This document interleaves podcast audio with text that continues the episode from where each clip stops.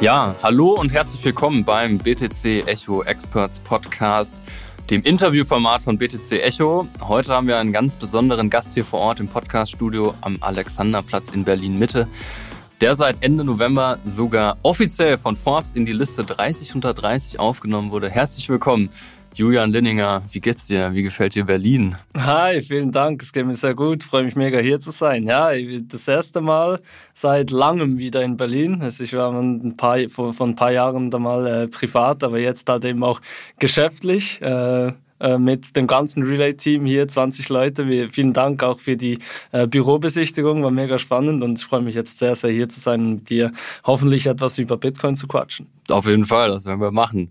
Genau, Julian ist nämlich CEO von Relay, der wohl größten nach eigenen Angaben auch einfachsten Bitcoin-Sparplan-App Europas.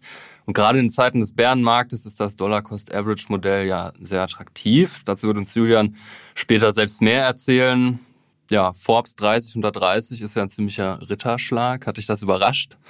Ja, ich war mega überrascht. Also ich, ich bin auch ganz ehrlich, ich habe das auch selbst versucht, jetzt in diese Liste zu kommen in den Klar, letzten ja. drei Jahren oder so. Also es ist relativ schwierig, da logischerweise reinzukommen. Ich glaube, die haben irgendwie etwa die gleiche Acceptance Rate wie Harvard, haben Stimmt, die gesagt. Stimmt, das haben so 5 Prozent irgendwie. Ja, ja ne? glaube ich, ja. so 5 Prozent. Also irgendwie, die hatten knapp 2000 jetzt Anmeldungen im deutschsprachigen Raum mhm. und da eben pro deutschsprachiges Land, glaube ich, dann 30 eben unter 30-Jährige werden da gewählt, also 30 für die Schweiz, mhm. 30 für Deutschland, 30 für ähm, Österreich. Und äh, ja, jetzt habe ich das geschafft irgendwie. Ich glaube, ich hatte auch gute Recommendations. Darum geht es, glaube ich, vor allem auch. Mhm, also okay. das nicht nur klar, du kannst dich selbst anmelden und kannst da diese Bewerbung quasi ausfüllen, aber dann geht es auch darum, wer dich dann auch äh, empfiehlt.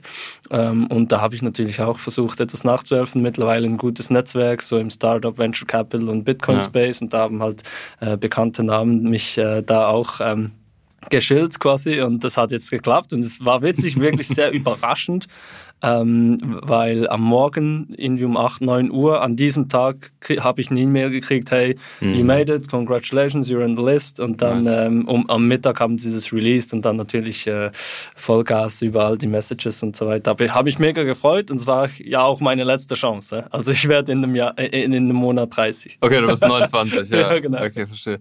War dann unter den Juroren Bitcoiner oder in einem, also wie war das? Das weiß ich nicht. Also ich weiß auch nicht, ich glaube es ist nicht öffentlich, wer da genau Juror okay. ist. Ich glaube, es ist ja. einfach das, das ganze Redaktionsteam von Forbes Dach. Ja. Ähm, ich nehme mal schwer an, wie in jedem so Gremium gibt's ein, zwei Bitcoiner. Und Überall. ich war aber, glaube ich, tatsächlich der einzige Bitcoiner jetzt in ja. der Schweiz, der es mhm. auf die Liste geschafft hat. Wahrscheinlich auch einer der ersten überhaupt, so Schweizer Bitcoiner, Crypto. Mhm. Und das macht mich natürlich wirklich mega stolz.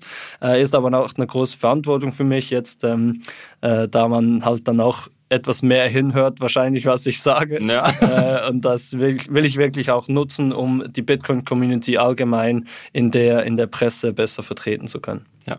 Ja, lass uns beim Thema Bitcoin bleiben. Äh, ich glaube, unsere Zuhörerinnen und Zuhörer würde auch interessieren, wie so dein persönlicher Weg in den Bitcoin-Sektor war. Bist du schon länger dabei? Ja, grundsätzlich 2015 bin ich das erste Mal in Berührung gekommen mit Bitcoin. Das war ein Freund von mir, ein guter Kindheitsfreund von mir, der so im Tech-Bereich unterwegs war, der auch Computer Science studiert hat. Ich selbst komme ja überhaupt nicht aus dem Tech-Bereich. Ich, mhm. ich habe Psychologie und Betriebswirtschaft äh, studiert, also so zwei ganz äh, einfache Sachen, die eigentlich jeder kann. Man muss nicht unbedingt sehr, sehr intelligent dafür sein. Also mit Technologie habe ich äh, nie viel zu tun gehabt, er aber eben schon. Und er hat mir dann mal, als wir ihn, ich war ihm getroffen haben, um zu gamen oder so, hat er mir ähm, äh, dann eben Bitcoin und andere Kryptowährungen gezeigt und hat gesagt, das ist mega cool, das ist so online, kannst 24-7 traden, der Preis geht hoch und runter und du brauchst keine Bank dafür und so. Und da fand ich das irgendwie super spannend. Mhm. Ähm, hab, hab dann über ihn meine, mein, meinen ersten Bitcoin gekauft, damals noch für 500 Euro, war noch, das ist schon länger her. Ja, eben 2015. Ja. Ähm, und äh, da ist der auch etwas hochgegangen im Preis, habe den dann direkt wieder verkauft. Also wirklich, äh, dann, damals halt noch sehr naiv, ich habe noch nicht das Big Picture gesehen und die langfristige, ähm, äh, den, den langfristigen Wert, den das haben kann, sondern einfach wirklich aus Spekulation äh, gesehen, aber trotzdem so dann äh, äh nach und nach reingekommen, viel selbst auch recherchiert, experimentiert und so Anfang 2010 2017, als dieses, diese Hype-Stimmung aufkam, äh, hat es mich dann voll gepackt und da habe ich dann auch erst wirklich die langfristigen Implikationen von Bitcoin und halt damals auch noch anderen Kryptowährungen äh, verstanden und bin dann seit äh, 2018 und 19 vor allem dann auch ziemlich Vollzeit ähm, beruflich in das Thema eingestiegen, weil ich wirklich sagen, gesagt habe, hey, das ist die perfekte Mischung für mich, also hey, da kann ich was Neues lernen, das ist zukunftsträchtig, das hat irgendwie mit Finanzen zu tun, irgendwie mit Technologie zu tun ähm, und kann die Gesellschaft wirklich und die Wirtschaft grundsätzlich verändern und da will ich auch meine Arbeitskraft rein investieren. Gibt es in Schweiz eine große Bitcoin-Szene? Oder da, wo du, du kommst aus Zürich, ne? Oder in der Nähe von Zürich? Ja, wir haben das Office in Zürich. Ich selbst komme aus Biel. Das ist mm. im Kanton Bern, etwa eine Stunde von Zürich. Äh, und ja, in, in der Schweiz gibt es eine große Bitcoin- äh, und Krypto-Szene. Äh, es wurde ja 2018 auch ausgerufen, einer großen Konferenz von einem äh, äh, bekannten Politiker, damals noch Bundesrat, Johann Schneider-Ammann, dass die Schweiz die Crypto Nation ist und Zug in der Nähe von Zürich ist eben die, das Crypto Valley. Ja. Das ist wirklich eigentlich bekannt weltweit und das ist aber auch so, dass da sehr, sehr viel läuft, sehr viel Aktivität, ähm, viele Startups, viele auch äh, Dienstleister in dem Bereich. Es gibt viele Meetups, ähm, es gibt Associations wie die Bitcoin äh, Association Switzerland, die relativ groß ist und geile Events organisiert. Wir hatten ja Andreas Antonopoulos letztes Jahr in Zürich auch äh, mit einer großen Speech und so. Also da, da, geht, da geht was ab. Das ist eine, äh, ist eine geile Szene, die auch weiter wächst, trotz Bärenmarkt. Ja. Du bist ja Gründer von Relay und das ist eine Sparplan-App. Ich nehme an, du nutzt die auch selber oder vielleicht erzählst du einfach mal, wie du ganz persönlich in Bitcoin investierst oder wie du das machen würdest. Ja, das war ja genau das Ziel dieser App. Eigentlich, ich habe mein eigenes Problem gelöst damit mhm. ähm, oder mit dem Team auch, weil ich, ich war im 2015 da dabei, habe mich ja schlau gemacht, auch schon mit meinen Freunden und Verwandten darüber gesprochen und so weiter. Und dann natürlich 2017 war der Punkt, als die alle zu mir kamen, hey, Julian, du bist doch der Bitcoin-Dude, wie mache ich jetzt das? Ich will jetzt da mal 100, 200 Euro in Bitcoin investieren und in anderen Kryptowährungen. Und dann ist so, ja, das ist eben nicht so einfach. Damals war es echt noch nicht so einfach. Du musst ähm, äh, irgendwie einen Account bei einem Exchange erstellen, du musst dich da verifizieren, dann musst du Geld hochladen, warten, bis das Geld da ist. Also musst du das mit diesem komplexen Interchain Interface irgendwie exchangen und dann ist das Geld aber immer noch, die Bitcoins sind dann immer noch auf dem Exchange. Das heißt, du musst noch eine Wallet einrichten und das irgendwie mhm. runterladen äh, oder da, äh, äh, abheben und dann musst du einen Private Key sichern und am besten hast du noch ein Hardware Wallet und dann schickst du das da drauf und dann hast du alles safe. Ja, erzähl das mal Puh. irgendwie deiner Großmutter. Das, ich meine, keine Chance, oder? Also neun von zehn Leuten äh, waren da einfach äh, überfordert, oder? Ja. Und ich selbst auch am Anfang. Also ich, ich wollte das eben, wie gesagt, ich komme nicht aus dem Tech, ich bin nicht super schlau. Ich wollte das einfach mega easy haben und schnell. Und ich wollte eben vor allem auch äh, jede, jeden Monat oder idealerweise sogar jede Woche einfach einen Betrag automatisch rein investieren als Sparplan und gar nicht dran denken eigentlich, weil ich wollte das ja als langfristiges ähm, Sparmittel ben, äh, benutzen. Und das gab es einfach nicht. Es gab nicht eine einfache App, die du einfach runterladen kannst. Du hast All-in-One, du hast eine, eine Wallet, du kannst kaufen, verkaufen, du kannst einen Sparplan einrichten und hast direkt eben dann die Bitcoins äh, bei dir. Äh, kannst auch senden, empfangen, bezahlen, alles aus einer Hand, ganz easy. Das gab es einfach nicht. Und deshalb ähm, habe ich das dann eigentlich äh, zusammen mit meinem Mitgründer Adam, der das ganze Tech ähm, versteht und über, übernehmen konnte, das ganze Bauen der App, habe ich das dann gegründet, genau. Und ähm, so würde ich es dann, oder seither nutze ich das selbst natürlich so und würde ich äh, oder empfehle ich auch jedem seither, hey, wenn du einen Einst einfachen Einstieg in Bitcoin suchst, App runterladen innerhalb von einer Minute und bereits ab 10 Euro Euro oder Schweizer Franken kannst du 24-7 ganz einfach Bitcoin kaufen, kannst auch einen Sparplan äh, aufsetzen und hast das Ganze dann eben sicher in deiner eigenen Wallet, in, unter deiner Kontrolle. Das heißt, es kann dem Geld eigentlich nichts mehr passieren, nicht dem wie jetzt bei FTX und so weiter zum Beispiel. Das ist interessant, weil das erklärt vielleicht auch ganz gut, was Relay eigentlich macht. Ne? Also so, es ist eine Sparplan-App und gleichzeitig auch eine Wallet. Ne? Es ist non-custodial, aber vielleicht greife ich auch zu sehr vor, vielleicht erklärst du einfach mal den Zuhörerinnen und Zuhörern, was Relay eigentlich ist, was die App kann, was sie damit machen können. Ja, genau. Also die App ist eigentlich wirklich äh, dazu da, es super einfach zu machen für Leute, den Einstieg zu finden in Bitcoin und eigentlich alles, was sie mit Bitcoin machen wollen, aus einer Hand super easy und Swiss-made. Mhm. Äh, und in der Schweiz auch reguliert. Das heißt, du kannst eben als Neuling oder auch einfach sonst, du kannst auch als Bitcoiner benutzen, äh, die App runterladen und innerhalb von einer Minute bist du dann schon ähm, ongeboardet. Also das heißt, du musst deinen Namen nicht angeben, keine E-Mail-Adresse, keine äh, Ausweise hochladen oder so und dann kannst du bis 1000 Euro am Tag und 100.000 pro Jahr in äh, eben Bitcoin investieren, Bitcoin kaufen, Bitcoin verkaufen. Ähm, du kannst eben auch einen Sparplan aufsetzen, ab 10 Euro bereits. Also du kannst 10 Euro pro Woche dann äh, aufsetzen, machst einen Dauerauftrag oder hinterlegst eine Kreditkarte und dann passiert eigentlich alles automatisch. Du kriegst dann einfach 10 Euro ähm, äh, in Bitcoin auf deine Wallet. Und Relay ist dann auch eben deine Wallet. Also du hältst die Private Keys dafür. Ganz einfach, kannst du dir anzeigen lassen. Die zwölf Wörter kannst du sicher bei dir aufbewahren. Ähm, und dann egal, ob es uns als App mal nicht mehr gibt oder ob du dein Gerät verlierst oder was auch immer passiert, mit diesen zwölf Wörtern kannst du irgendeine andere App oder auch die Relay-App wieder auf einem anderen Gerät runterladen und ähm, deine, äh, dein Geld wiederherstellen, hast du dann die ganze Transaktionshistorie und deine, dein Bitcoin-Guthaben wieder. Also schlussendlich eben kannst du dann auch äh, Leuten Bitcoin damit schicken äh, und online bezahlen mit Bitcoin. Das heißt, es ist eben eine Wallet und ein Broker oder ein Exchange in einem äh, verpackt in einer super einfachen und benutzerfreundlichen App. Und eben dieses äh, Swiss Made ist noch dahinter. Also wir sind wirklich eine Schweizer Firma, wir sind in der Schweiz reguliert. Äh, ein, ein Großteil der äh, Leute sitzt auch tatsächlich in der Schweiz von mhm. unserem Team. Mhm. Ähm, und das ist eben was, das, glaube ich, gerade in Zeiten wie diesen, dieses äh, Bitcoin-Only super einfach, non-custodial und in der Schweiz reguliert mit super Support. Ja. Das sind so diese äh, Faktoren, die Kunden jetzt eben gerade äh, wertschätzen.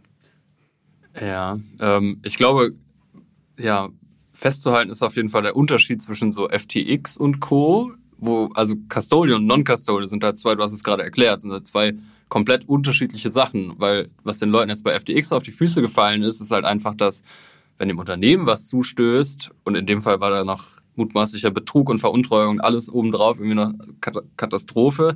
Aber das kann ja bei euch gar nicht passieren, ne? weil die Kundinnen und Kunden den Private Key halten, richtig? Genau, richtig. Also uns muss man einfach eigentlich auch nicht vertrauen, oder? Also wir haben sogar im ein mehrere, aber so ein Post gemacht darüber auf Twitter, wo wir ziemlich äh, groß und großschnäuzig unterwegs sind, haben wir gesagt eben, wir, äh, wir haben Proof of Reserve ähm, eigentlich äh, äh, publiziert und der ist null. Ja. Also wir halten eben kein Geld von Kunden. Das heißt, egal was uns passiert, du, als Kunde hast du eigentlich kein Risiko. Das Risiko, das du hast, ist, dass du halt selbst die Bitcoin hältst. Das kommt mit einer gewissen Verantwortung, oder? Du musst diese zwölf Wörter, also die Seed-Wörter, musst du halt wirklich ähm, aufschreiben. Das ist musst du aufschreiben und sicher aufbewahren. Genau, das ist super wichtig. Aber du hast eben die Kontrolle und du bist nicht abhängig von einem Dritt äh, Provider, was eigentlich ja äh, schon strange ist, wenn man sich überlegt, dass FTX der zweitgrößte Exchange war ähm, und auch in die Milliarden an Geldern verwaltet hat ähm, von Kunden und das war ein Startup, ein paar Jahre altes Startup. Der Typ und, war auch nicht viel älter als du, also ja, genau, der war Milliarden verwaltet. Ja, ja, ja und, und das haben Leute haben denen einfach blind vertraut. Und das funktioniert eben einfach mm. nicht. Das hat sich in der Finanzindustrie schon die letzten 100 Jahre einfach gezeigt, dass große, sogar große Investmentbanken und alles, die haben das immer das ist immer das Gleiche. Wenn man jemandem vertraut mit seinem Geld, dann früher oder später wird es äh, korrumpiert und das kommt einfach nicht gut. Und deshalb ist es wichtig und es ist meiner Meinung nach auch ein Trend, dass die Leute wieder mehr das Geld unter die eigene Kontrolle bringen wollen, weil es ist ja jetzt mit Bitcoin das erste Mal, dass es überhaupt geht, digital. Ja. Ähm, mit Bitcoin kannst du eben jetzt digital dein Geld selbst äh, halten und verwalten, ohne dass du dazu eine Bank, eine Zentralbank, eine Regierung brauchst, äh, sondern es ist wirklich frei zugängliches öffentliches äh, Geld. Und das machen wir uns eben auch zu nutzen. Eben als Relay ist uns das sehr wichtig, das den Leuten mitzugeben. Das heißt eben, es ist super wichtig, dass die Leute wissen, Sie halten das Geld und was auch immer mit Relay passiert oder mit ihrem Gerät passiert, äh, sie sind immer in Kontrolle. Ja, FTX war deswegen auch so absurd, weil ja Bitcoin eigentlich angetreten ist, dass du diese Trusted Counterparty nicht mehr brauchst. Aber wenn halt, wie du sagst, die Leute so große Institutionen vertrauen, die ja schon fast too big to fail sind, dann hat der Kryptosektor eigentlich genau das gemacht, wofür er angetreten ist, das zu ändern. Also so diese Absurdität wird einem dann?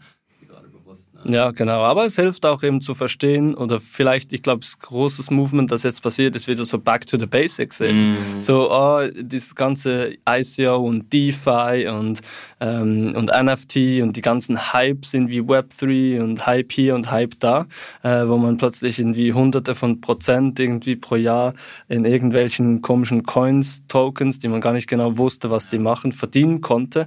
Diese Hype-Zeiten sind jetzt ganz klar und ganz abrupt vorbei, oder? Und jetzt merkt man plötzlich, oh, eben, back to the basics. Was, was bringt mir hier wirklich einen Mehrwert in diesem Meer von verschiedenen Kryptowährungen und verschiedenen äh, Brokers und Exchanges und all diese Use Cases? Was bringt mir hier was? Und das zeigt jetzt eben wieder ganz klar, dass die Leute den Wert von Bitcoin verstehen äh, und die Grundprinzipien von Bitcoin, dass es eben knapp ist. Es gibt nur 21 Millionen, es kann nicht mehr geben davon. Du kannst es selbst äh, bei dir erhalten, verwahren. Es kann nicht blockiert oder zensiert werden. Du bist Herr über dein Geld ähm, und, und kannst das Risiko, das Counterparty Risk eben, das Gegenparteirisiko minimieren. Das sind jetzt alles Sachen, die die Leute äh, wieder merken, dass, dass dieser Wert eben da ist. Und deshalb sehen wir mit, anderen eben Bitcoin-only und Non-Custodial Playern extremen äh, Nutzerzuwachs jetzt auch, weil die Leute das wirklich merken und auch ihr Geld entsprechend umschichten. Von solchen Crypto-Exchanges und äh, Shitcoin-Casinos und irgendwie eben Custodial Providers zu Non-Custodial Bitcoin-only Cool. Also das wäre noch eine Frage gewesen, ob ihr nach FTX eher einen Zuwachs oder ein Schrumpfen gesehen habt, aber offensichtlich habt ihr mehr, mehr Kunden, Kunden bekommen, ne? Ja, es war mega spannend eigentlich zu sehen. Also ich, viel mehr äh, als gedacht. Also ich war positiv überrascht, mhm. ähm, dass, weil, weil der ganze Kryptomarkt ging extrem runter. Also das ist ja extrem an Wert verloren jetzt nach FTX, auch Bitcoin selbst und vor allem aber auch alle anderen Kryptowährungen haben extrem an Wert verloren. Deshalb könnte man sich ja denken, dass wir irgendwie da in den Zug auch mitgerissen werden. Aber genau das Gegenteil ist eigentlich passiert. Ähm, äh, das hat wahrscheinlich auch damit zu tun, dass das eben eben der Bitcoin-Preis auch runterging. Egal, ob der Bitcoin-Preis hoch oder runter geht, sobald er sich bewegt, sehen wir immer mehr äh, Handelsvolumen, weil äh, bei der Dip oder wenn er runtergeht und FOMO, wenn es raufgeht. das ist immer dasselbe. Äh, aber eben genau weil wir so positioniert sind, dass wir eben äh, non-custodial sind und Bitcoin-only und Swiss-made, haben wir tatsächlich auch einen riesen Zuwachs an Neukunden auch äh, äh, erhalten. Also diese, dieser vergangene Monat jetzt, ähm, November 2022, war der beste, den wir hatten bisher, äh, seit wir äh, Juni 2020 live gegangen sind.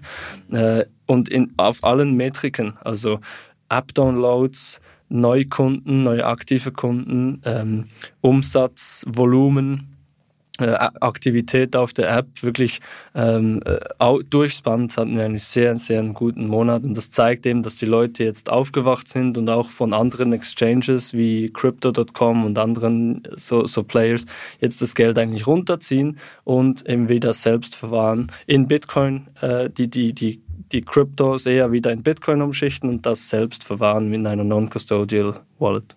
Ja, ich hoffe, dass sich das auch in den Bullenmarkt trägt. Also ich bin gespannt, was das nächste Bullenmarkt-Szenario ist. Wir hatten wie 2017 ICOs letztes Jahr und wie NFTs. Ich bin gespannt, was es nächstes Jahr wird. Ich hoffe auch persönlich darauf, dass die Leute zur Vernunft kommen und irgendwie langfristig denken und nicht auf den nächsten Hype-Train aufspringen, Dogecoin und Co. und über Nacht ihre 100% machen wollen. Das ist ja alles, wie man sieht, nicht nachhaltig. Ja, aber leider kommt es halt immer wieder. Also ich habe diese Illusion aufgegeben, dass das mal ein Ende hat. Ich glaube, das kommt einfach halt immer wieder. Ich meine, Schneeballsysteme und all diese, diese Get-Rich-Quick-Schemes, die gibt es halt, die ja. hat es schon immer gegeben und die wird es immer geben. Das ist Teil der menschlichen Natur. Wir sind einfach gierig. Um, ähm, fear and greed uh, is what drives us, weißt du? Vor allem Gier ist uh, einfach angeboren im Menschen und ähm, mit Bitcoin ist es halt eher, also ich glaube, Bitcoin ist halt langfristig gemacht, um, um Wert Zuwachs zu ähm, äh, generieren für die Leute oder den Wert zumindest zu halten. Das ist eben diese Spartechnologie, aber es ist eben eigentlich nicht gemacht, um schnell reich zu werden. Deshalb wird es immer, Bitcoin wird immer zum Sparen verwendet werden äh, und immer mehr Leute lernen das und deshalb funktioniert es auch. Aber ähm, dann wird es immer irgendwelche anderen Crypto-Schemes geben, die dann eben für schnelles äh, schneller, schnellen Geldzuwachs verspricht und eben diese Ponzi-Schemes und so weiter. Das wird es wahrscheinlich immer geben, aber ist auch okay so. Ja. Ähm, lass uns noch ein bisschen über Relay gründen. Du hast das Unternehmen vor drei Jahren mit Adam gegründet. Mittlerweile habt ihr, ich glaube, 30.000 Kundinnen und Kunden und irgendwie 50 Millionen gehandeltes Volumen, also schon echt starkes Wachstum in, in kurzer Zeit. Jetzt habt ihr auch eine Crowdfunding-Kampagne gemacht und da zwei Millionen eingesammelt, was sogar mehr war als euer Ziel, wenn ich das richtig gesehen habe. Was habt ihr mit der Kohle vor? genau, ja, also wir wachsen stetig. Wir sind jetzt zweieinhalb Jahre auf dem Markt. Wir haben jetzt 20 Mitarbeiter. Ähm, ich glaube, allein dieses Jahr haben wir wahrscheinlich um die 50 oder mehr Millionen äh, Handelsvolumen gehabt, genau. Und ähm, jetzt 40, über 40.000 aktive Nutzer bereits in 40 verschiedenen mhm. Ländern und mehr als Ach, Genau, das ist auch wichtig zu erwähnen, das habe ich vorhin vergessen. Ihr seid zwar in der Schweiz reguliert, aber ganz Europa ja. kann handeln. Ne? Ja, ja, genau. Deutschland ist tatsächlich auch unser größter Markt. Ja. Ähm, und eben über 160.000 App-Downloads auch. Ähm, also wachsen stark und dieses Geld, genau, das wir aufgenommen haben, diese zwei, etwas mehr als zwei Millionen, das war eigentlich Teil, äh, der erste Teil einer äh, etwas größeren Finanzierungsrunde noch, die insgesamt um die vier Millionen sein wird. Die sind wir jetzt noch am Abschließen und sobald die abgeschlossen ist, ähm, äh, geht es dann weiter mit vor allem äh, Investments ins Produkt, weiter Investments ins Produkt, auch ins Team und dann vor allem auch in, äh, in Marketing, dass wir wirklich weiter äh, wachsen können. Also eben, wir haben erste Nutzer in 40 äh, Ländern, äh, größte, größte Nutzerbasis in, im deutschsprachigen Raum, in Deutschland, äh, Schweiz und Österreich, aber in ganz vielen Ländern haben wir so erste paar hundert Nutzer und da mm, ist noch unglaublich Pioniere. viel Potenzial. Ja, ja, genau. So die Early Movers erst und da ist noch sehr, sehr viel Potenzial mit dem, dem richtigen ähm, äh, Investment in, in Marketing, in Influencer Marketing, in Empfehlungsprogrammen und so weiter. Ähm, Social Media natürlich, auch Paid Ads. Da, da gibt es noch so, so viel zu machen. Weißt du, wenn du äh, vergleichst, wir sind immer noch ein kleines Early Stage Startup. Ich meine, diese, diese Zahlen sind auch für mich wirklich, äh, ich bin super stolz darauf und es ist äh, impressive, was wir da in, in etwas mehr als zwei Jahren geleistet haben. Aber es ist immer noch vergleichsweise, sind wir immer noch sehr, sehr klein. Ich meine, wenn du zum Beispiel mit dem Marktführer hier in, in Europa mit Bitpanda vergleichst, ähm, die haben eine Bewertung von 4 Milliarden, die haben an die 1000 Mitarbeiter. Äh, und die machen wahrscheinlich unser jährliches Volumen machen die an einem ja, die Tag. machen auch was anderes. Die sind ja so eine komplette Crypto-Exchange, ja. also schon ein bisschen anderes Geschäftsmodell. Ne? Das stimmt, das stimmt. Aber trotzdem ähm, vergleichen die Leute halt auch damit, weil da kannst ja. du halt auch Bitcoin kaufen, kannst du auch einen Bitcoin-Sparplan machen. Das ist klar, ich, ich gebe dir rechts nicht dasselbe. Und trotzdem auch zum Beispiel eben Marketing-Budget äh, mäßig müssen wir irgendwo durch mit denen auch konkurrenzfähig werden und das, diese, dieses Geld, das wir jetzt da aufnehmen, werden wir teilweise in Marketing investieren. Das ist so ein erster Versuch, da äh, etwas äh, Abhilfe zu schaffen, aber es ist natürlich, es ist wirklich extrem. Also die, die, die, die, äh, die geben Millionen am Tag aus für Marketing overall und wir haben dieses Budget nicht mal pro Jahr. Das ist wirklich crazy. Übrigens hat Bitpanda jetzt auch eine BaFin-Lizenz. Also sie könnten jetzt auch in Deutschland werben. Bin mal gespannt, wann wir die erste Bitpanda-Werbung in Berliner ja. U-Bahnhöfen sehen. Ja, wir hatten schon in der Schweiz hatten wir Bitpanda äh, offline und online. Marketingkampagnen, also überall bei den Bahnhöfen, glaube auch am, an den Flughäfen hatten die Werbung geschaltet, weil in der Schweiz durften die das. Mm. Und äh, ja, ja, da könnt ihr euch wahrscheinlich auch was gefasst machen, auch in Deutschland. Ähm, ich würde dich gerne auf eine Sache festnageln, die du gerade gesagt hast. Also Investitionen soll in Marketing gehen, Personal, aber auch Produkt. Mhm. Was steht da auf der Agenda? Kannst du da schon zu was sagen, wie Relay, die Relay-App in ein, zwei Jahren vielleicht aussehen würde? Mhm. Absolut. Also wir wollen wirklich auf die Basics äh, fokussieren. Wir wollen jetzt nicht irgendwie ein Gemischtwarenladen werden und weitere Coins anbieten oder irgendwie äh, weitere so Fintech-Services, wie das viele anderen Fintechs machen. Wir wollen wirklich fokussiert, minimalistisch und einfach bleiben. Dort, wo wir Wert generieren, ist eben mit äh, Simplicity, äh, einfacher UX, UI mhm. ähm, und dieser, dieser Fokus eben auf ähm, Non-Custodial Bitcoin Only ähm, und darauf darauf äh, fokussieren wir. Das klingt auch äh, mal simpel am Anfang, oder? Aber es ist dann doch im Hintergrund relativ schwierig und, und äh, aufwendig, das eben so simpel aussehen zu lassen. Ähm, dann je mehr du wächst, desto mehr Probleme kommen halt auch. Also wir müssen sehr viel noch an unserer Performance und der Produktqualität äh, arbeiten, dass wir wirklich äh, für alle einen großartigen Service äh, bieten. Und dann wollen wir uns vor allem expandieren auf äh, verschiedene äh, Kundensegmente. Also wir haben eigentlich angefangen nur mit dem Retail-Segment, dass man ab 10 Euro bereits, aber eigentlich nur bis 1000 Euro am Tag äh, investieren konnte. Das nennen wir so das Retail-Business. Wir haben nur auf diesem aufgebaut am Anfang. Dann hatten wir noch, seit wir die Broker-Lizenz haben letztes Jahr, haben wir auf Affluent und Private Customers, also Leute, die bis 100.000 und sogar auch Leute, die ab 100.000 mm. investiert haben. Mit dem sind wir jetzt bereits live.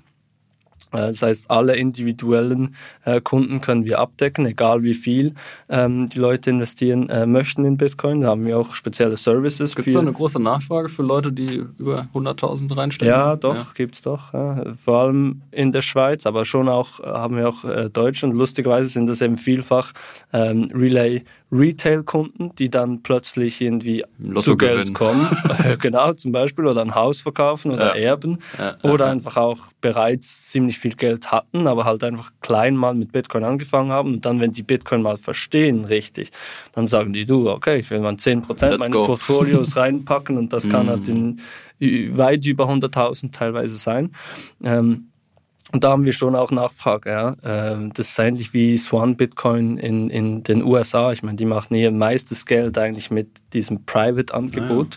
Ah, ja. Sie haben natürlich, sie sind eigentlich bekannt als Retail-Anbieter auch. Also machen sie eben auch ganz einfach, Bitcoin zu kaufen und Sparpläne aufzusetzen. Aber der Großteil ihres Geldes machen die tatsächlich mit High Net Worth Individuals und Firmen ähm, die die dann bei ganz großen, also zum Beispiel zum Teil Millionen Deals äh, helfen die dabei. Und das sind wir jetzt auch am Aufbauen, haben auch schon ziemlich Nachfrage, sowohl von, von der Individuenseite, was wir jetzt eben schon alles abdecken. Und was jetzt eben als nächstes kommt, ist dann auch die Firmenseite. Also es gibt 25 Millionen KMUs, kleine mittelständische Unternehmen in Europa. Mhm. Und viele davon, mehr und mehr davon, sind durch Bitcoiner geführt. Und die wollen eben dann auch 5 bis 10 Prozent ihres Geldes, das die auf dem Balance Sheet halten, mit der Firma, wollen die halt in Bitcoin wechseln. Mhm. Da haben wir eine recht große Ma äh, Nachfrage, äh, konnten das äh, rechtlich gesehen, regulatorisch noch nicht machen machen. Ab nächstes Jahr können wir das. Wir haben das Approval gekriegt.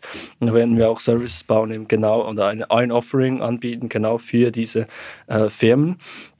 Und dann, was auch auf dem Programm steht für nächstes Jahr, ist ein White Label, äh, ein White Label Solution anzubieten. Also, dass eigentlich andere Fintech-Apps oder Websites, ähm, whatever, die häufig auch im Bitcoin, aber auch im Fintech-Bereich äh, tätig sind, über unsere API ganz einfach auch den äh, Handel mit Bitcoin äh, anbieten können. Ähm, und was natürlich eins der aus der Bitcoin-Ecke eins der ähm, am meisten nachgefragten. Kannst du mir schon denken. Was denkst du? Lightning. Ja, Lightning natürlich. wir haben es auf der Roadmap stehen. Ich muss aber auch sagen, wir hatten es ganz ehrlich gesagt, wir hatten es halt auch schon dieses Jahr auf der ja. Roadmap stehen. Es ist leider nicht so einfach, wie es klingt, ja. aber das ist uns natürlich selbst auch äh, äh, Bitcoiner im Herzen. Es ist uns auch sehr wichtig, dass wir an diesem äh, Thema arbeiten können. Und das Ziel ist auch in diesem Jahr ein Announcement zu machen, im nächsten Jahr ein Announcement, ein Announcement machen zu können bezüglich Lightning. Wir freuen uns drauf. Ähm, ihr hattet ja auch ein neues Feature eingeführt, den Sofortkauf. Ähm, finde das regen Anklang, weil die Gebühren sind ja deutlich höher, als wenn man einen Sparplan macht. Ne? Ja, das findet aber definitiv Anklang. Aber das ist halt genau, das war neben Lightning eigentlich das zweitmeiste nachgefragte, weil die Leute haben äh, irgendwie das Bedürfnis halt äh, den Dip zu kaufen. Also wenn der Preis halt irgendwie zehn Prozent runtergeht, dass die direkt jetzt kaufen wollen. Und vorher mussten die warten, bis die, die Bank äh, Trans der, der Banktransfer bei uns ist. Ähm, und Was das ja auch manchmal gedauert hat, weil ihr in der Schweiz ist, nach Deutschland kann das schon mal ein, genau, zwei Tage dauern. Ne? Genau, also sogar in der Schweiz kann es ein bis zu einem Banktag dauern. Von Deutschland in die Schweiz kann es bis zu drei Banktage dauern. Das ist natürlich Banken nicht so geil. Schlechte User Experience. Ja, echt, echt mühsam immer noch. Ja. Ähm, und jetzt mit Kreditkarte, Apple Pay, Google Pay kann man natürlich 24-7 sofort kaufen und innerhalb von einer Minute hat man dann die, tatsächlich, tatsächlich die, die Bitcoins gekauft zu diesem Preis jetzt, oder? Und das heißt, du kannst morgen, Sam Samstagmorgen aufstehen oder Sonntagmorgen einen Kaffee trinken und kurz Bitcoin mhm. kaufen. Das machen tatsächlich viele. Also wir waren eben nicht ganz sicher wegen den Gebühren, weil klar, jeder will das. Und jeder würde das nutzen, wenn es gratis wäre. Leider ist die Realität anders, dass irgendwie zwischen eineinhalb und drei Prozent zusätzlich kostet. Mhm. Ähm, und dann haben wir auch äh, Nutzerumfragen gemacht, tausende Nutzer haben da mitgemacht und viele haben da gesagt, ähm, wenn es mehr kostet, würden sie das nicht nutzen. Und dann waren wir eben jetzt nicht sicher. Ja. Äh, und wir haben jetzt das live geschaltet und zum Glück ist es so, dass wirklich rege genutzt wird. Also hunderte von Transaktionen pro Tag haben wir. Und etwa bereits jetzt, ich meine, das haben wir ungefähr von einem, etwas mehr von einem Monat haben wir das live geschaltet und bereits jetzt ungefähr 25 Prozent. Also jede vierte Transaktion ist jetzt eigentlich Krass. eine Soforttransaktion wow. mit Karte. Ja. Das überrascht mich auf jeden Fall. Krass. Also wahrscheinlich jetzt gerade auch sehr attraktiv, weil die Kurse einfach gering sind aus Sicht genau. von Langzeit-Hotline. Ne? Ja, und die Leute, es ist ein Bedürfnis. Die Leute ja. wollen das schnell haben. Weißt du, gerade heute, so die Millennials und so, die sind sich gewohnt, ich bestelle jetzt und ich krieg's jetzt, weißt du, und die wollen sich dann nicht, die wollen dann nicht warten, einen Tag, zwei, sondern die wollen das jetzt. Ich merke es bei mir selbst und plötzlich, da, da schaltet das Hirn dann aus, wegen den Gebühren ist mir dann egal. Wenn der Kurs einfach 5% oder 10% will, dann will ich das jetzt und fertig. FOMO bei geringen FOMO, Kursen. Lustig, ey. Das, also da merkt man irgendwie, wer wirklich Bitcoiner ist, wer es verstanden hat und wer halt nur in it for the money ist, weil die Leute, die halt wirklich nur Geld verdienen, gehen halt hoch, wenn der Kurs gerade durch die Decke geht und Bitcoiner eher so, wenn der Kurs fällt, so geil, Cheap Sets. Genau, und die, die, die verstehen dann das auch, dass diese Cheap Sets eben vielleicht mehr wert sind als das 1, 2 Prozent, ja. 3 Prozent, das du zusätzlich zahlst. Weil ich meine, wenn, wenn wir alle davon ausgehen, dass Bitcoin mal 100k oder mehr wert sein wird, dann ob du jetzt bei 20 oder bei 15k kaufst mit 1 oder 3 oder 5 Prozent Gebühr. Ist, ist scheißegal. Ja. Just get your sets und, ja. und dann uh, ride the wave. 100 Prozent. ähm, wir hatten es gerade schon mal angesprochen, diese Crowd-Kampagne, die ihr gemacht habt. Da habe ich vorhin gesehen, dass es als Convertible Note angelegt ist. Ich persönlich habe keine Ahnung, was das sein soll. Vielleicht kannst du das mal mir und den Zuhörerinnen und Zuhörern erklären. Ja, klar, gerne. Also ähm, Startups finanzieren sich ja über verschiedene Finanzierungsrunden. Wir sind zum Beispiel jetzt bei der dritten Finanzierungsrunde. Also wir hatten eine äh, Pre-Seed-Runde, äh, wo wir ungefähr 300.000 aufgenommen haben mit Angel Investors, also Individuen, die das mhm. äh, Business unterstützen wollten, die sind jetzt Teilhaber. Dann hatten wir eine zweite Runde, wo VCs reinkamen auch, also äh, Red Alpine und andere Venture Capitalists, ähm, die äh, damals zweieinhalb Millionen investiert haben. Das war unsere Seed-Runde und jetzt sind wir, arbeiten wir an der dritten Runde, äh, wo wir noch einen höheren Betrag insgesamt aufnehmen äh, werden. Und da kann man immer bei diesen Runden, die schließen einmal ab und dann äh, wird eigentlich die Bewertung fixiert des Unternehmens und dann werden eben die Aktien ausgegeben an die Investoren. Vorher kann man aber Convertible Notes ausgeben und diese Convertibles ist eigentlich nichts anderes als ein Vertrag, den ein Investor und jetzt eben auch bei der Crowd, äh, diese 800, 900 Investoren, die wir da aufgenommen haben, die haben eigentlich alle einen Vertrag unterschrieben, der sagt, hey, äh, ich gebe dir jetzt, ich gebe jetzt so und so viel Geld der Firma und wenn dann die Runde abgeschlossen wird, erhalte ich eben dann ähm, entsprechend die Aktien.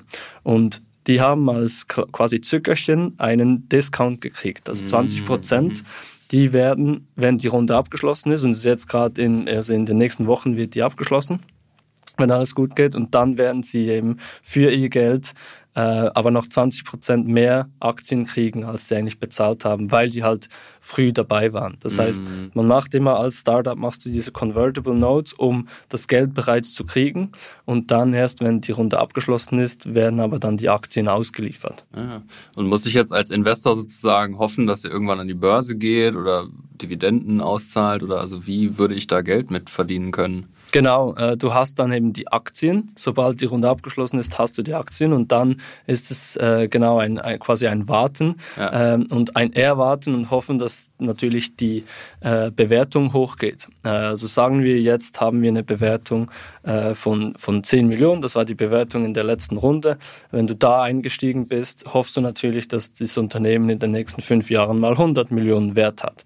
Dann kannst du äh, für diesen diese 10x, die du gemacht hast, kannst du deine Aktien Aktien entweder verkaufen, mhm. das kannst du eigentlich jederzeit machen, das ist ein Sekundärevent, du musst einfach einen Käufer finden. Also du kannst deine Aktien dann äh, jemand anderem verkaufen, der sagt, hey, bei 100 Millionen würde ich das jetzt gerne kaufen, weil ich glaube, die geht noch auf eine Milliarde hoch, die Bewertung. Mhm. Ähm, dann hast du natürlich dann weniger Risiken wenn, das, wenn das Unternehmen schon 100 Millionen wert ist und ein paar Jahre am Markt, ist das natürlich weniger Risiken als der, der früh reingekommen ist bei 10 Millionen, weil da könnte es noch sein, dass, ja. äh, äh, dass das Unternehmen fehlt. Oder? Ähm, aber grundsätzlich geht es einfach darum, dass du dann später die Aktien verkaufen kannst zu einem höheren Preis. Es gibt auch die Möglichkeit, dass dann das Unternehmen mal sich entscheidet, Dividenden auszugeben, natürlich, und dann profitierst du von den Dividenden. Das ist aber sehr unüblich bei gerade Early-Stage-Startups. Also ich meine, sogar Apple hat erst relativ kürzlich in den letzten Jahren Dividenden angeführt. Google hat noch ja. gar keine Dividenden zum Beispiel und das sind ja nicht mehr Startups. Also Early-Stage-Startups, die benutzen eigentlich das Geld, die, die Umsätze hauptsächlich für Wachstum und fast nie für Dividendenauszahlungen. Mhm. Und äh, der Königsweg wäre natürlich entweder ein Exit oder ein IPO. Also bei einem Exit, zum Beispiel, wenn jetzt Coinbase morgen anklopfen würde und sagen, hey, wir kaufen Relay für eine Milliarde auf, wäre das natürlich super für alle Investoren, weil die könnten dann ähm, die Aktien, die sie für 10 Millionen gekauft haben, für eine Milliarde wieder verkaufen ähm, und auf einen Schlag halt das ganze Geld äh, kriegen. Oder ein IPO, das heißt, es, äh, die Relay geht vielleicht in den nächsten fünf bis zehn Jahren äh, public an eine Börse und dann sind die Aktien an der Börse gehandelt und kann jeder Investor äh, die Aktien frei verkaufen zu dem Marktpreis halt. Ja, interessant. Lass uns noch mal ein bisschen über FTX reden. Das ist so das größte Thema eigentlich, was alle interessiert. Ich nehme an, für dich war das genauso ein Schock wie für alle anderen. Natürlich hast du wahrscheinlich auch nichts geahnt. War denn irgendwie Relay oder die Assets in irgendeiner Weise negativ davon beeinflusst? Hattet ihr irgendwie Bitcoins da liegen oder Ether oder was auch immer? Wahrscheinlich nicht, oder? Nein, zum Glück nicht. Ja, es war wirklich ein Riesenschock für mich auch. Also ich hätte es nie erwartet, eben der zweitgrößte äh, Exchange, auch sogar als da ähm, der Binance-CEO Sisi da mal irgendwie rumgetweetet hat, habe ich gedacht, ja, der kann denen sicher schaden und, und so, aber dass das wirklich gerade so kollabiert, hätte ich niemals für möglich gehalten.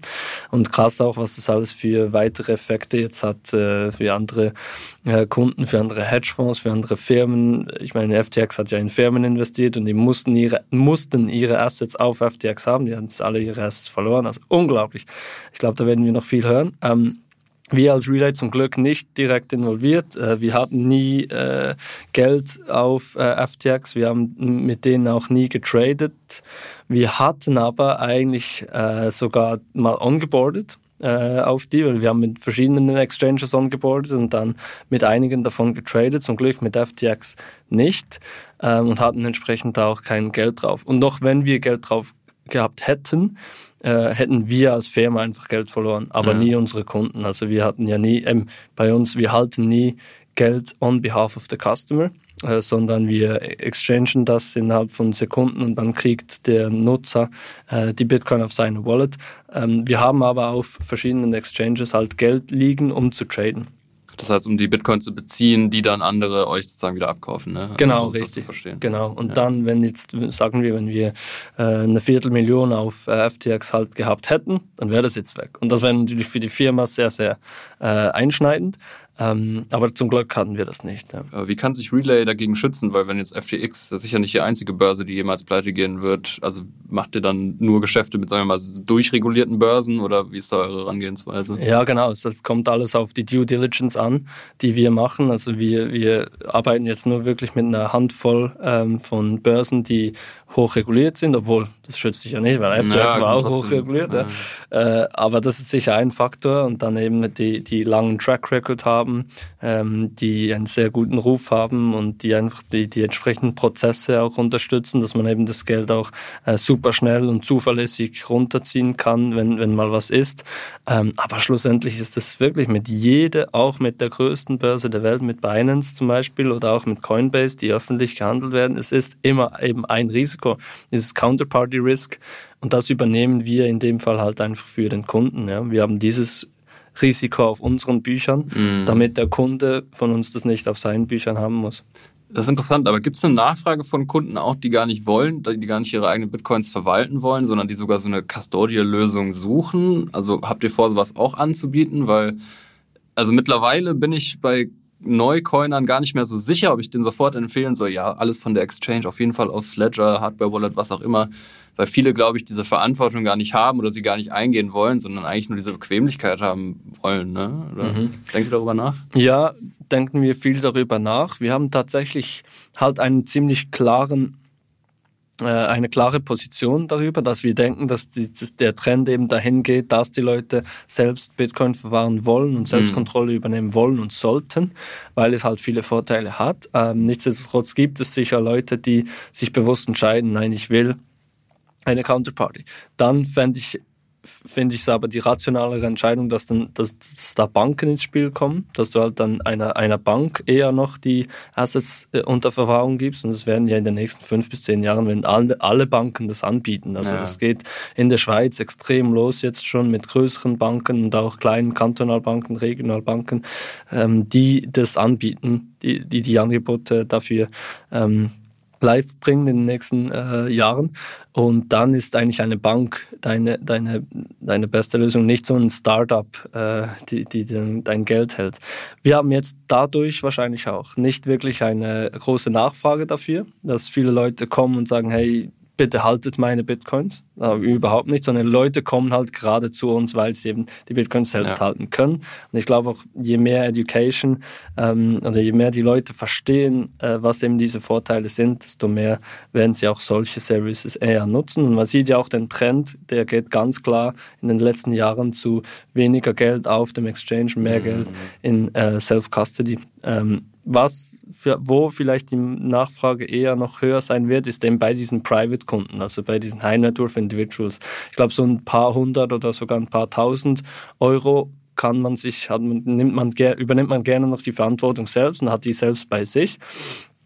Auch eben als Hedge against the Financial System, oder? Wenn wirklich mal alles äh, raus und bankrott geht, das ganze Fiat-System kollabiert.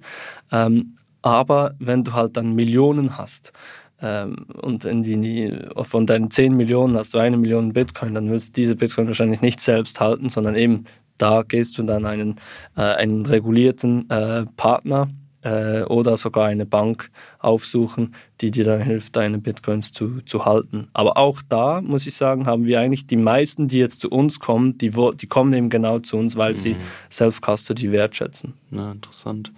Ähm, ja, letzte Frage schon. Das FTX-Debakel hat der Bitcoin ein bisschen zur Unzeit erwischt. Der Kurs ist eh schon äh, heruntergefallen. Und wie lange müssen wir uns jetzt auf einen Kryptowinter einstellen, deiner Meinung nach? Ja, sicher mal besser auf einen längeren Winter äh, einstellen, mal die dicke Jacke und die Mütze und die Handschuhe. Äh, Satoshi-Socken. ja, genau. Also zieht euch warm an. Ich glaube, es könnte länger dauern, ehrlich gesagt. Ähm, Gerade auch, weil es dann so ein Mix ist zwischen der ganze Kryptomarkt hat jetzt gelitten, ähm, der Aktienmarkt allgemein hat gelitten, makroökonomisch nach Corona mit Krieg, mit Zinserhöhungen und alles. Ich meine, das wird der ganze Makro-Outlook ist sehr, sehr düster. Ähm, ich glaube, für die nächsten Quartale wird das eher noch schlimmer als besser werden. Mhm. Und deshalb glaube ich, für das ganze 23 würde ich mal, würde ich mal die warme Jacke anbehalten. Äh, ähm, ich hoffe und ich glaube, dass dann in 2024 wieder besser wird, ähm, weil da ich steht glaube, auch das Halving an, ne? Da steht das Halving an, genau. Ich glaube, da wird sich die ganze makroökonomische Situation wieder verbessern. Da wird wieder etwas mehr Geld dann, in, dann, dann müssen dann irgendwann die Zentralbanken dann doch wieder Geld drucken. Das wird auch wieder gut sein für Bitcoin und auch für den Preis natürlich die, äh, von knappen Assets. Ähm, eben gekoppelt mit dem Halving glaube ich dann, dass das ziemlich einen explosiven Bullenmarkt ähm, nach sich ziehen könnte. Aber schlussendlich habe ich auch keine Glaskugel und ich glaube einfach, es ist besser, sich für einen längeren Crypto Winter einzu, äh, also, also zu, zu, einzustellen, als irgendwie zu denken, ja, jetzt nächstes Quartal geht's alles wieder hoch und ich gehe jetzt all in. Ich glaube einfach am besten äh, den, den DCA, den Sparplan weiterziehen, ähm, keep stacking und waiting und äh, langfristig wird es für uns Bitcoiner sowieso gut ausgehen. Amen. Habe ich irgendwas vergessen, was du noch unbedingt loswerden willst, was jetzt noch nicht zur Sprache gekommen ist? Nein, ich glaube, wir haben wirklich über alles gesprochen. Vielen, vielen Dank. Hat mich mega gefreut, hier zu sein. Sehr gerne. Schön, dass du in Berlin warst. Ich wünsche euch auf jeden Fall im ganzen Team noch eine gute Zeit hier. Äh, sprecht mich an, wenn ihr Tipps braucht. Und ich hoffe, dass es nicht das letzte Mal war, dass wir uns im Podcaststudio sehen. Jederzeit herzlich willkommen. Und äh, ich würde sagen, dann bis zum nächsten Mal. Ciao, ciao. Bis zum nächsten Mal. Vielen Dank dafür. Ciao zusammen.